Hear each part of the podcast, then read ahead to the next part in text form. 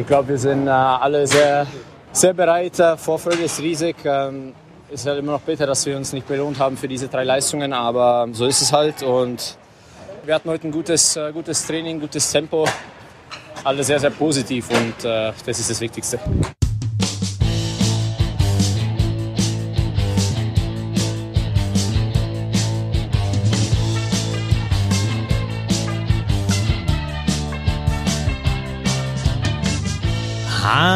Habe der, schön, dass ihr dabei seid. Ich bin Christoph Fetzer. Bissl Hockey geht immer. Vorfreude ist riesig bei Dominik Kahun und die deutsche Nationalmannschaft ist bereit. Die Frage nach Finnland. Bist du auch bereit, Bernd Schwickerath? Ja, ich muss mich natürlich erstmal entschuldigen für diese grauenhafte Soundqualität beim letzten Mal. Ähm, das war mein Fehler. Ich hatte das Mikro nicht mit, weil ich nicht dachte, wir nehmen auf. Dann haben wir über mein Handy aufgenommen. Das war ganz schlimm. Ähm, ja, hoffentlich ist heute besser, wobei äh, ihr werdet hören, ich bin ein bisschen angeschlagen äh, vom gestrigen Abend, also nicht gesundheitlich, sondern aber ich würde sagen, der Herr Fetzer als guter Kapitän, der navigiert mich hier durch, würde ich sagen.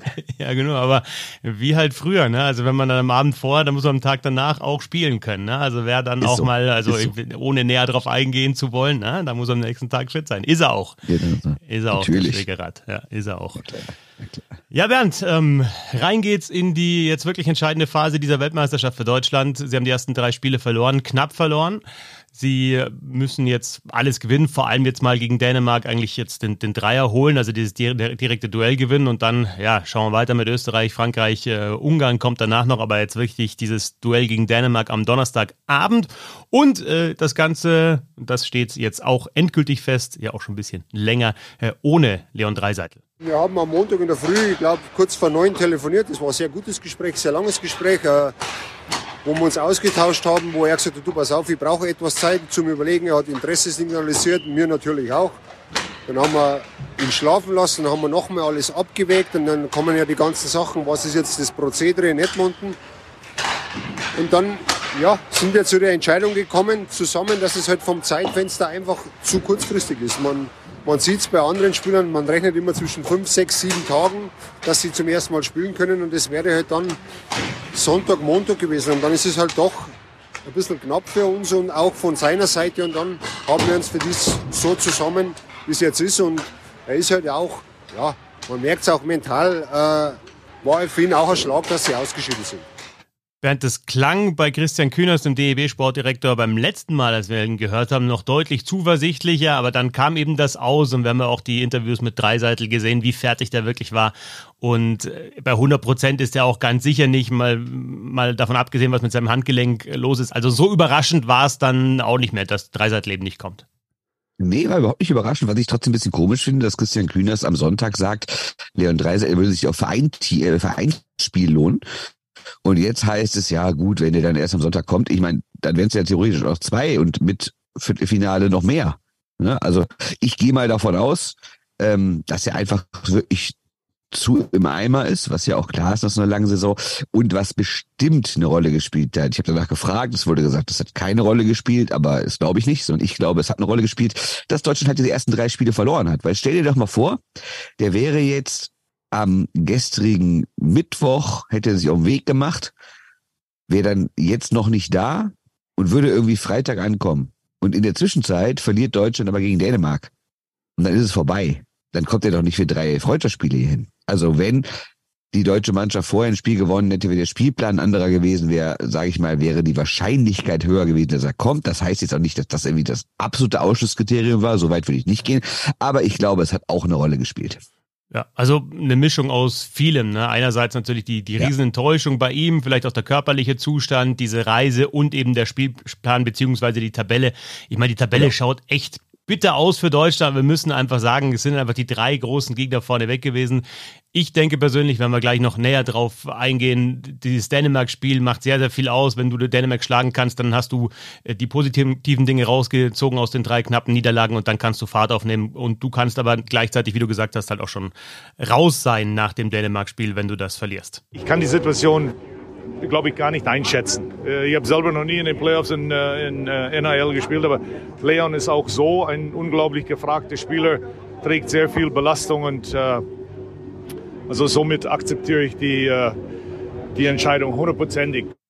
Ähm, ich muss ganz ehrlich sagen, wir hatten da nur ein Meeting darüber. Ähm, der Christian hat es heute gesagt, dass, dass sie geeinigt haben, dass der Leon nicht kommt. Und also wir haben uns darüber jetzt nicht irgendwie lange unterhalten. Das ist einfach so, ja die Reaktion von Harry Kreis und Dominik Kahun eben darauf, dass Leon Dreiseitel nicht kommt. Und ich glaube, sie konnten sich ja auch vorher schon darauf einstellen, dass es passiert. Und Moritz Seider hat ja im letzten Podcast bei uns auch gesagt, beziehungsweise gegenüber euch gesagt, dass er auch findet, die Mannschaft ist gut genug und man sich jetzt auch nicht ja so darauf verlassen will, dass eben dann Dreiseitel alles rausholt. Äh, ja, das wäre ja auch lächerlich gewesen. Du kannst ja nicht hinstellen und sagen, wir machen hier gute Spiele und es fehlen nur Kleinigkeiten oder wir haben ein bisschen Pech und dann äh, aber die ganze Zeit darauf spekulieren, dass der große Messias noch ankommt und uns ins gelobte Land führt. Ne? Also das, das, das kannst du ja nicht machen. Und ich finde es auch richtig so, dass man, also ich fand die Einstellung genau richtig. Wenn er kommt, super, aber wenn er nicht kommt, sind wir auch nicht verloren. Ne? Und Grubauer, gleiche Geschichte, ne? Da habt ihr auch drüber gesprochen mit Christian Kühnerst. Also ich denke, der Kader ist halt jetzt einfach so, wie er ist. Ja, und Grubauer ist hier noch eine Situation. Erstens, er ist einen Tag später ausgeschieden. Zweitens, er ist erstmal auswärts ausgeschieden und muss dann ja erstmal wieder zum Heim, also erstmal wieder nach Seattle fliegen. Und dann kommt noch hinzu, sein seine Versicherung wäre teurer, äh, wäre teurer. Und das vierte ist, im Tor sehe ich überhaupt keine Probleme bei der deutschen Mannschaft hier. Ja, genau, das stimmt auf jeden Fall. Insofern ist es die Mannschaft, die eben nominiert wurde, mit den Möglichkeiten der normalen Lizenzen dann äh, frei zu machen. Also die haben sich ja noch aufgehoben. Also man kann im Lineup noch was ändern, könnte man. Äh, aber ansonsten der Kader, der nominiert worden ist. Ja, und äh, nochmal ganz kurz zur Versicherung, da werden sich jetzt manche denken, aber wir haben sie ja schon besprochen, wieso Grubauer, der ist teurer, äh, Dreiseitel ist doch der, der, der bessere Spieler oder der mit dem größeren Vertrag, aber wir haben auch darüber gesprochen, hat ein bisschen was mit Vertragslaufzeiten zu tun und vielleicht auch mit dem einfach ja, ist das genau, entscheidende Wort. Restwert, genau. Vertragsrestwert ist das entscheidende Wort. Wunderbar. Ja, die Mannschaft äh, steht an dem Punkt, dass wir jetzt äh, äh, die nächsten vier Spiele, angefangen mit äh, Dänemark, auch unser bestes Spiel aufs Eis bringen müssen. Äh, wie bisher gute Spiele. Wir wollen einander das Ergebnis natürlich. Äh, und äh, wir verstehen, dass unser Margin of Error, unser Raum für unser Fehlerraum äh, geringer wird. Aber die Mannschaft ist äh, sehr zuversichtlich. Die Mannschaft hat trotz den Niederlagen alleine durch die Spielweise mit ihrem Einsatz über 60 Minuten äh, sicher in eine gute Position mental und physisch und spielerisch für die nächsten Spielen gebracht. Harry Kreis, äh, Bernd, ich habe es ja gerade schon gesehen, äh, gesagt, wie ich die Situation in der Gruppe sehe. Deutschland ist letzter, hat null Punkte. Es gibt genau eine andere Mannschaft im ganzen Turnier, die null Punkte hat in der anderen Gruppe. Slowenien, also das sieht jetzt bitter aus, aber es sind eben halt auch auf den ersten Plätzen USA, dann Dänemark, die schon acht Punkte geholt haben. Und das ist eben der Unterschied. Die haben acht Zähler mehr, hatten halt einen anderen Start. Dann Schweden, Finnland. Und du musst natürlich einen von diesen vier musst du überholen. Also siehst du es ähnlich wie ich dass man jetzt mit dem Dänemark-Spiel dieses Turnier nicht komplett umdrehen kann? Genau, weil wenn man sich mal das Turnier anguckt, aus deutscher und dänischer Sicht gibt es drei Top-Gegner und drei eher schwache Gegner. Und die sind genau gegensätzlich gestartet. Die Dänen hatten die drei schwachen Gegner, die Deutschen hatten die drei Top-Gegner. Jetzt treffen sie sich in der Mitte mit dem direkten Duell und dann gehen die Dänen Richtung Top-Gegner und die Deutschen Richtung schwache Gegner. Deswegen, so gesehen haben die Dänen sogar noch was liegen lassen, weil sie haben ja eben nicht dreimal glatt gewonnen, sondern in Anführungszeichen nur acht Punkte geholt. Jetzt kann man natürlich sagen, naja, vielleicht haben sie Glück und an den letzten Spieltagen, wenn eins der Top-Teams schon durch ist und vielleicht nicht mehr ganz so motiviert ist, weil es nicht mehr um alles geht, können sie da eher noch was klauen. Aber grundsätzlich ähm, ist das auch für die Dänen heute ein Schlüsselspiel. Ne? Also beide Mannschaften müssen das gewinnen, weil wenn die Dänen das heute verlieren, dann sind die mehr oder weniger ja auch raus, weil ob die noch in den letzten drei Spielen was holen, ob die Deutschen noch was liegen lassen, klar kann alles passieren, aber aus Sicht der Dänen würde ich mich nicht darauf verlassen. Also es ist für beide Mannschaften quasi das entscheidende Spiel, geht's, wie geht's weiter in den nächsten Tagen. Ne? Vor allem müssten die Dänen, wenn Deutschland heute drei Punkte holt und dann durchzieht, also dann am Ende auf zwölf Punkte zieht, müssten die Dänen ja nicht vier, sondern fünf Punkte noch gegen die genau. drei Top-Nationen holen, weil es ja dann sonst der direkte Vergleich wäre zwischen den beiden Mannschaften. Das Richtig. heißt, ein, Dreier gegen Dänemark wäre riesengroß, vorausgesetzt, man zieht das dann halt auch durch übers weitere Turnier gegen die Gegner, die dann ehrlich gesagt auch immer schwächer werden. Ja, aber das muss natürlich auch der Anspruch sein, ne? Ja. Weil ich finde in Ordnung, dass man, dass man in den letzten Tagen häufiger mal erzählt hat, dass man trotz äh, der Niederlagen gut gespielt hat. Aber heute, am Donnerstag, geht's echt nicht mehr um, oh, wir hätten ja und eigentlich toll. Nee, heute musst du gewinnen. Und wenn du es nicht gewinnst, dann hast du es auch gar nicht verdient, ins Viertelfinale zu kommen, weil dann hast du vier Niederlagen in Folge geholt und dann sind mir ehrlich gesagt auch die Gegner egal, also die Namen der Gegner egal. Wer nach vier Spielen keinen einzigen Sieg hat, der hat es einfach nicht verdient, ins Viertelfinale zu kommen. Ja, die sind äh, technisch und läuferisch äh, sehr gut, spielen auch physisch. Das ist eine Mannschaft, die auch physisch hart spielen kann. Äh, meine, Ehlers ist gekommen und hat gleich äh, äh, Tore geschossen. Im Powerplay sind sie sehr stark. Für uns ist wichtig, ähm, dass wir 5 gegen 5 spielen, oder unser Powerplay aufs Eis kommt. Äh, wir wollen nicht, dass, äh, nicht zulassen, dass die Dänen ins Powerplay kommen. Harry Kreis zum nächsten Gegner zu Dänemark. Er hat gesagt, die sind einerseits natürlich schnell, die sind auch körperlich stark. Ich meine, Nikolai Ehler sticht da natürlich raus als NHL Top-Spieler, muss man wirklich sagen, mit mehrmals äh, 20 Toren oder mehr, die er geschossen hat, in Überzahl sehr, sehr gut. Ich finde aber, dass diese Kombination, die er anspricht, eben die, die Geschwindigkeit und, und die Härte, die verkörpern auch andere. Also wenn, wenn wir jetzt auch mal auf die schauen, die in der DEL spielen, die wir kennen. Ich meine, Frederik Storm ist zum Beispiel so ein Beispiel für einen, der einfach halt flink ist, der auch klug ist, also nicht nur auf dem Eis, sondern abseits des Eises, denke ich auch, das finde ich ein sehr, sehr guter Typ auch, aber der auch hart spielen kann und zum Tor ziehen kann. Also hast du da schon ein paar Qualitäten, auf die Deutschland aufpassen muss und vor allem halt auch, wie angesprochen, das, das Überzahl. Ja, und vor allem darfst du ja nicht vergessen, das ist einfach ein Duell. Das ist seit Jahren eng zwischen Deutschland und Dänemark. Ne? Das ist jetzt nicht nur dieses Jahr so, weil du sagst, die einen sind gut und die anderen schlecht gestartet. Ich meine, schauen wir uns mal die letzten Weltmeisterschaften an. 2022 hat Deutschland 1-0 gewonnen. 2019 2-1. Aber 2018 hast du verloren. Äh, du hast 2017 verloren. Also das ist eigentlich, geht's immer nur um ein Tor und mal gewinnen die und mal gewinnen die. Also das ist generell finde ich ist Deutschland Dänemark, auch wenn man natürlich sagen kann, die Dänen haben nicht diese Erfolge gehabt, die die Deutschen in den letzten Jahren gehabt haben, sei es mit dem Olympiasilber, sei es mit dem Halbfinale 21 oder sowas. Da sind die Deutschen dann in der Spitze besser und vor allen Dingen sind sie natürlich auch was NHL Stars angeht besser. Aber in diesen einen Spielen, in diesen, diesen, diesen Duellen, die es in den letzten Jahren gab, war das eigentlich immer ziemlich eng und mal gewinnen die mit einem Tor, mal gewinnen die mit einem Tor und genau so kann es heute Abend auch ausgehen.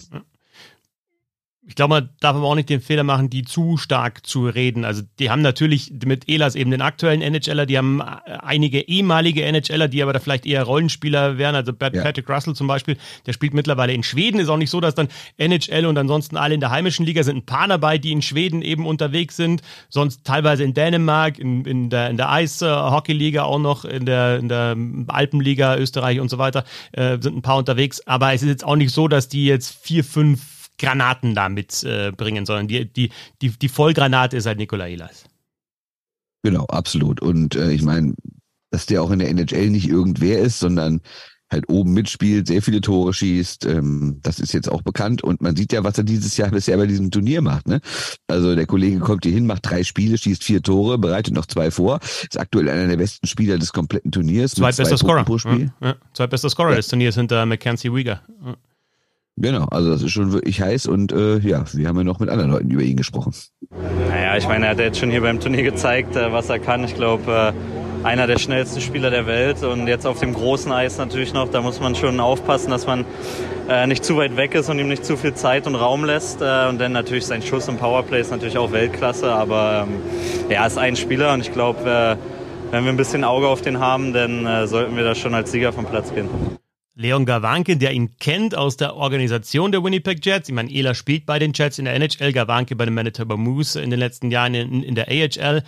Ja, aber dieses größere Eis, dann auch nochmal ein Vorteil für so einen schnellen Spieler wie Nikola Ehlers und eben Thema Powerplay. Ich meine, die Dänen haben 6 von 13, das sind fast, das sind 46 Prozent, die haben das beste Powerplay der äh, WM, wobei du holst schon aus, holst Luft gegen welche Gegner halt, ne? Also Deutschland hat halt ja, genau. dieses, genau, genau. Deutschland hat ein Powerplay-Tor gemacht aus zwölf Situationen, sieht einfach jetzt mal auf Deutsch gesagt kacke aus mit 8,3 Prozent Überzahl einstellig, ja. aber halt auch gegen die drei besten Mannschaften der Gruppe und, und richtig gute Teams. Und Dänemark eben mit dieser Quote gegen Teams, wo du vielleicht auch mal mehr Überzahlsituationen auch bekommst, weil, weil die eben faulen müssen, ähm, auch mal, ja, mal vielleicht zwei hintereinander und das Penalty-Killing einfach halt von, ich ich sage jetzt mal, Ungarn nicht so stark ist wie von der USA. Klar, und vor allem auch Mannschaften, die vielleicht dann auch mal irgendwann müde sind, ne? wenn die halt so viel Powerplay spielen und dann hast du natürlich auch ganz andere Möglichkeiten, als wenn du zwei, drei Überzahlsituationen im ganzen Spiel nur bekommst. Ne? Ja, klar, ich meine, äh, sah ja schon phasenweise ziemlich gut aus. Ich meine, Kopf vom gegnerischen Torwart getroffen, wenn der ein bisschen weiter links oder rechts geht, ist er auch drin. Dann hatten wir schon ein paar Rebounds und so. Also ich glaube, äh, dass wir da auch das Positive rausnehmen. Und jetzt natürlich müssen wir natürlich auch mal einen einhauen. Ja, das stimmt schon. Einfach mal einen reinhauen, sagt Leon Gawanke, der ja durchaus auf der linken Seite, dort wo er auch in der HL in Überzahl spielt, ein paar gute Aktionen gehabt hat. Ich finde, du kannst es auch noch besser spielen, aber es stimmt so. Das ist eigentlich auch im Powerplay das Thema, das sich über das ganze Turnier bis jetzt zieht. Die Dinger müssen halt müssen halt mal fallen. Es waren Chancen da. Trotzdem sage ich in Überzahl, das, das letztes Mal haben wir auch drüber gesprochen, da war der Aufbau nicht so gut. Bei den ja. ersten beiden Spielen, wo der Aufbau vielleicht besser funktioniert hat, war das dann nicht gut zu Ende gespielt. Irgendwie, ja, hat mir da der Go-To-Guy gefehlt. Der ist jetzt auf jeden Fall in der einen Powerplay-Formation da. Also jeder weiß, dass der Pass in einem Powerplay mindestens einmal in Richtung Gawanke kommt. Das öffnet dann vielleicht Optionen für andere. Aber da ist auf jeden Fall Luft nach oben. Bin sehr gespannt, wie sie es gegen Dänemark heute spielen. Ja, kann ich gar nicht ergänzen. Geht mir ganz genauso. Glaubst du, dass es da nochmal Umstellungen gibt? Also wir haben über die Bumper-Position gesprochen. Ich glaube, diese, diese Back Three, also hinten an der blauen Linie, dass der Seider und Wissmann spielen, ist völlig klar. Dass auch auf den Seiten Nöbels und Kahun, auf der rechten Seite und auf der linken Seite wahrscheinlich auch weiterhin Peterka, obwohl er da kein, kein Direktschütze ist, also kein Rechtsschütze und eben natürlich Gawanke spielen, ist eigentlich klar. Also diese sechs Spieler stehen fest und dann gäbe es natürlich noch Optionen da, ähm, ja, in, in der Mitte oder halt mit, mit den offiziellen Ausdrücken Net, Front und Bumper, da nochmal was zu ändern. Ich würde ich weiß nicht, ob man jetzt gegen Dänemark so einen Stachowiak mal auf der Bumper-Position ausprobieren kann, äh, der jetzt seine erste Weltmeisterschaft spielt, aber den könnte ich mir ja da schon vorstellen, mit bisschen Kreativität, mit Laufstärke auch, mit einem Körper, der auch abfälschen kann. Oder denkst du, dass Kreis eher sagt, okay, wir haben jetzt diese Überzahlformation noch gefunden und wollen uns halt mit denen, mit dem Personal steigern? Also peinlicherweise habe ich gestern im Training nicht so wirklich darauf geachtet, äh, weil es wurde sehr viel Powerplay trainiert gestern. Beim Training waren mehr, mehrere Minuten, konnten die beiden Formationen aufs Eis. Ähm, ich bin mir fast sicher, dass sie exakt gleichen waren wie im Spiel zuvor. Aber wenn es jetzt anders war, dann äh, ja, lacht mich einfach aus, weil ich nicht richtig geguckt habe. Sehen wir dann am Donnerstagabend ab 19.20 Uhr, beziehungsweise wenn es dann das erste Powerplay geben sollte für Deutschland. Also Dänemark, ein läuferisch und auch körperlich starker Gegner. Immer enge Duelle mit dem einen Superstar Nikola Elas, den du natürlich aus dem Spiel irgendwie nehmen musst oder nicht immer rausnehmen kannst, aber auf den du auf jeden Fall aufpassen musst, äh, der immer auffällt, sehr wahrscheinlich, wenn er auf dem Eis ist. Das äh, so der kleine Ausblick in Richtung Dänemark. Und äh, wenn ihr schon mit Leon Gawanke gesprochen habt, Bernd, finde ich das mal ein bisschen weg von der Weltmeisterschaft ganz interessant, denn der fällt auf jetzt bei diesem Turnier, sicherlich in ja. Überzahl mit seinem Schuss, auch sonst ähm, als Offensivverteidiger im Aufbau. Ähm, ja, aber er ist so nicht unbedingt zufrieden gewesen mit, äh, äh mit seiner Saison, auch wenn er 20 Tore geschossen hat für die Manitoba Moose. Naja, ich glaube, akzeptieren tut man sowas nie, wenn man Jahr für Jahr seine Leistung bringt, sich Jahr für Jahr aufopfert und dann äh, nicht einmal belohnt wird. Also ähm, ich meine, ich habe es jetzt auch gezeigt, nochmal ein Jahr dahin gehe ich auf keinen Fall. Ähm, das war's jetzt. Also ich habe äh, vier Jahre, wie gesagt, mir da den Arsch aufgerissen, äh, um es mal auf Deutsch zu sagen, äh, und wurde nicht belohnt. Ist natürlich frustrierend, äh, vor allem wenn ich sehe, was für andere Spieler, äh, die, gegen die ich jahrelang in den Junioren in der AHL gespielt habe, die alle eine Chance kriegen bei anderen Mannschaften. Das ist natürlich äh, frustrierend, aber ähm, ja, ich sag mal, es gibt immer noch die Hoffnung, dass sie mich jetzt hoffentlich dann irgendwie traden oder irgendwas und dann mal gucken, was noch passiert erfrischend ehrlich, würde ich mal sagen, ja, diese Aussage. absolut. Also wir standen da so am, also ihr müsst es sich so vorstellen, wir stehen da halt am Plexiglas und dann kommen die Spieler über die Bank halt runter, nacheinander, die gehen nicht alle zusammen vom Eis und dann, ja, fangen wir die immer so ab, wer mit wem sprechen will. Und meine Idee war eigentlich nur, ach komm, ich frag mal, ähm, äh, Gawanke einfach zwei Sätze zu Elas und zum Powerplay, ne, dann habe ich schon mal was in in petto für meinen Spielbericht am Abend. Und er dachte, ja komm, wenn ich hier schon mal mit ihm stehe, das war so, kam so spontan, dachte ich, frage ich ja nochmal, was ist denn eigentlich jetzt mit dir und NHL? Ne? Und auf einmal, ja, Arsch aufgerissen und sowas. Und da habe ich so gedacht, ja, aber er hat ja auch völlig recht. Also ich wäre ja genauso angenervt. Stell dir vor, du spielst ich seit vier Jahren da und seit vier Jahren hast du keinerlei Chancen. Und wie er richtig sagt, andere kriegen dann die Chancen, die vielleicht schlechter sind, die eben nicht 20 Tore als Verteidiger schießen. Und es geht ja gar nicht darum, dass man irgendwie sagt, oh, ähm, er hätte zwingend jetzt irgendwie dauerhaft NHL spielen müssen. Das ist ja gar nicht die Frage. Das ist ja auch immer, keine Ahnung, wie läuft's mag der Trainer den, mag der Manager den. Das sind ja auch manchmal so zwischenmenschliche Sachen. Aber dass man noch nicht mal bei irgendeinem schnöden Februarspiel oder irgendwie im November mal ein, zwei Spiele testweise bekommt, das finde ich wirklich schon strange. Also der Mann hat jetzt wirklich vier komplette Jahre AHL gespielt, ohne auch nur eine Sekunde mal NHL spielen zu dürfen. Und das finde ich halt echt strange, weil wenn du überlegst, dass der nicht nur die 20 Tore da macht, sondern dass der ja auch ordentliche Weltmeisterschaften gespielt hat, sogar entscheidende Tore geschossen hat, denen wir uns 21 Viertelfinale gegen die Schweiz, wo er kurz vor Schluss ausgleicht, ne? weil sonst wäre Deutschland nämlich gar nicht erst ins Halbfinale gekommen, wenn Hengar Warnke das nicht gemacht hätte. Und ja, man kann vielleicht sagen, dass er ein sehr offensiver Verteidiger ist und vielleicht defensiv nicht der allerbeste, Ja, aber geschenkt. Trotzdem kann man ihn doch mal testen. Ist ja auch nicht so, als hätte Winnipeg jetzt nur die oberwichtigen Spiele gehabt und hätte auf gar keinen Fall mal irgendwas versuchen können. Und aus seiner Sicht absolut verständlich. Ich meine, er wechselt jetzt nach Mannheim, aber im Hinterkopf, wie man hört, hat er natürlich schon noch, dass seine Rechte dann nochmal getradet werden und dass er irgendwo in einem anderen NHL-Team nochmal die Chance bekommt. In Manitoba wird das nicht mehr versuchen. Der Zug ist abgefahren und man hört auch, äh, wie sauer er darüber ist und meiner Meinung nach auch zu Recht.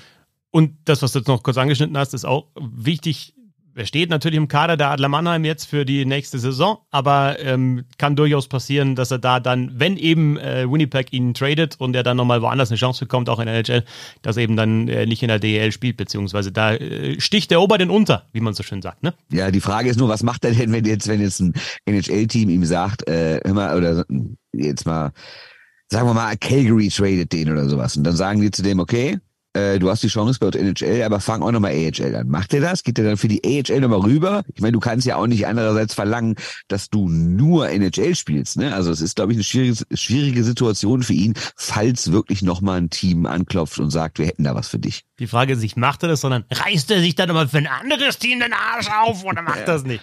Also fand ich echt ganz cool. Ähm, so ja, insgesamt ähm, ist, auch. Ist eh ein guter Typ. Ja, genau. Das wollte ich noch fragen. Also wie, äh, ich meine, ihr habt ein bisschen besseren Eindruck, wie die, die Leute darauf wirken und äh, ich, ich habe so, ich höre so immer nach hinten raus dann auch noch so die Ab Verabschiedung, wenn du mir die ganzen Aussagen schickst. Äh, es ist, glaube ich, ein ganz gutes Miteinander auch, oder? Da in der Mixzone. Ja, beziehungsweise alle ja. wirklich sehr in Ordnung, muss man sagen. Also ist mir jetzt auch keiner aufgefallen, wo ich sage, auch mit dem habe ich keine Lust zu reden, der ist irgendwie unhöflich oder du merkst, der will das nicht. Nee, die sind, ich meine, darf ja auch nicht vergessen, manche von denen sind auch einfach gar nicht gewohnt, dass das eine Traube an Reportern rumsteht. Ne? Viele kennen das von zu Hause, von ihren Vereinen, da sind dann ein, zwei Leute und hier hast du halt drei, vier Kamerateams, hier hast du sieben, acht, neun Leute, die schreiben.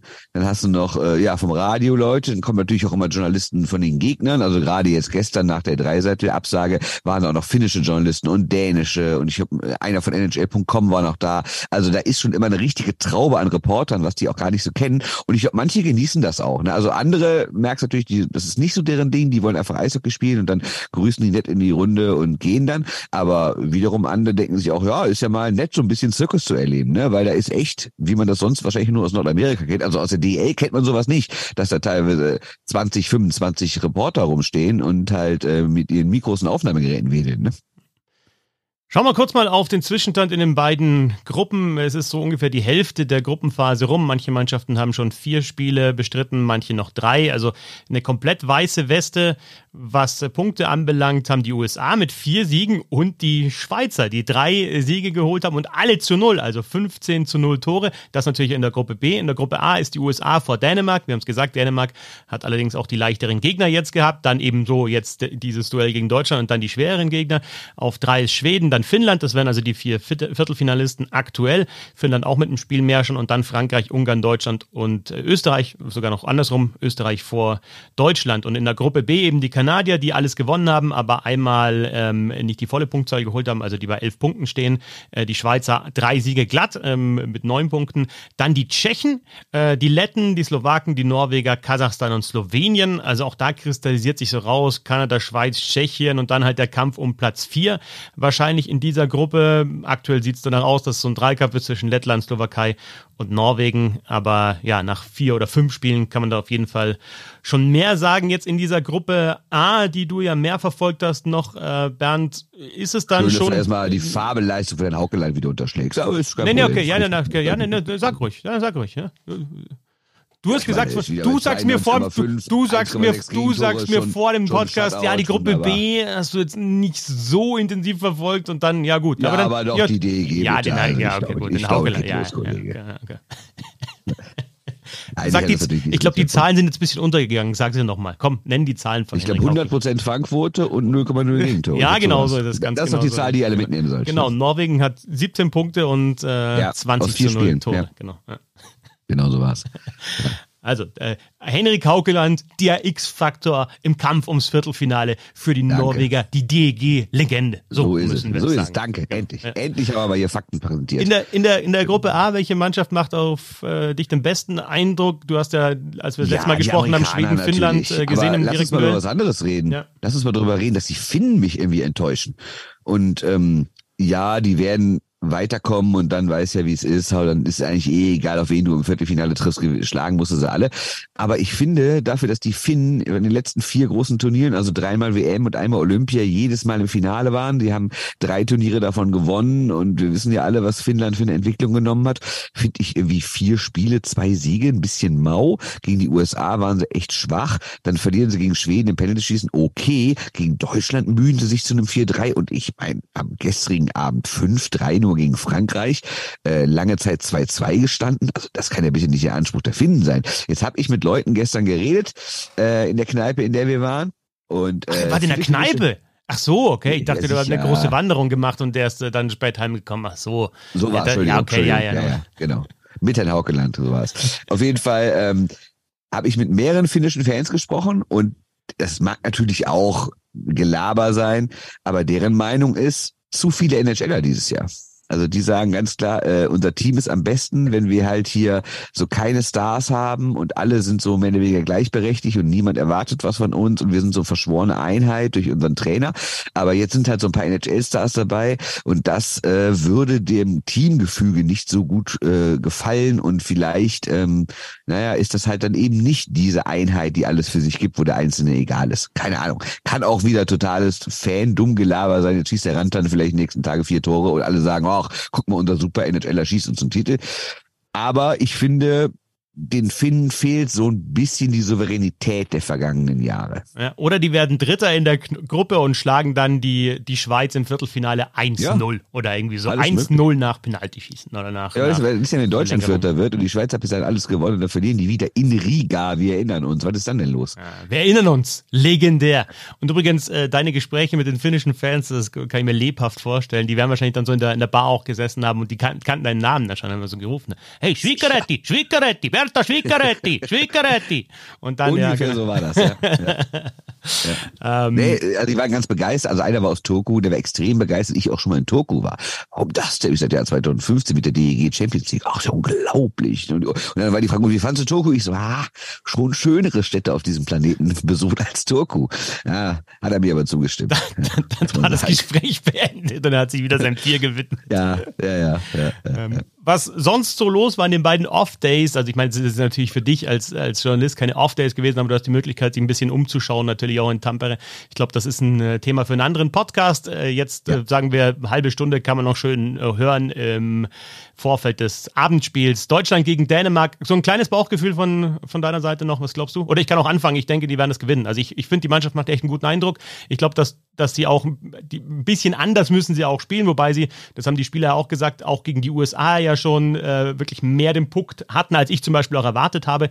Ich glaube, Deutschland gewinnt dieses Spiel und dann, äh, dann ist es halt nochmal schön, die zweite Gruppenhälfte oder die Spiele gegen die, die kleineren Gegner und dann, dann geht es halt noch um was. Also ich wünsche es mir natürlich, aber ich, ich glaube auch, dass die stark genug sind, um Dänemark zu schlagen. Ich glaube auch, dass sie stark genug sind. Die Sache ist natürlich, äh, wie gestern alle mal so gesagt haben, es gibt ja immer dieses eine Spiel im Turnier, wo du denkst, was machen die da? Und bisher gab es das noch nicht, weil bisher waren es halt auch Spiele, wo du naja, wo du nicht Favorit bist und wo du dir irgendwie denken kannst, ja gut, ähm, du kannst ja trotzdem so halbwegs zufrieden sein, du hast gut mitgehalten und sowas. Heute ist natürlich eine ganz andere Drucksituation. Heute müssen sie gewinnen und meiner Meinung nach auch, auch wenn die Spiele in den letzten Jahren immer eng waren, sind sie ein Stück weit Favorit.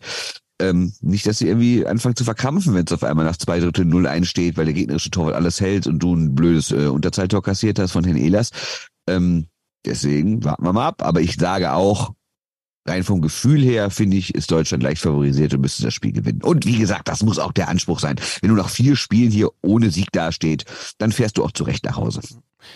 Ich glaube, dass dieses schlechte Spiel leisten sich gegen Ungarn und dann äh, macht das Tor zum 2 zu 1 in Überzahl in der 59. Minute. Leon Gawanke äh, reißt sich das Trikot äh, vom Körper, da steht ist ein T-Shirt drunter, with greetings to Winnipeg und ja. dann äh, äh, ja. Äh, jetzt reiße reiß ich mir in Tampere den Arsch auf. So wird es so sein.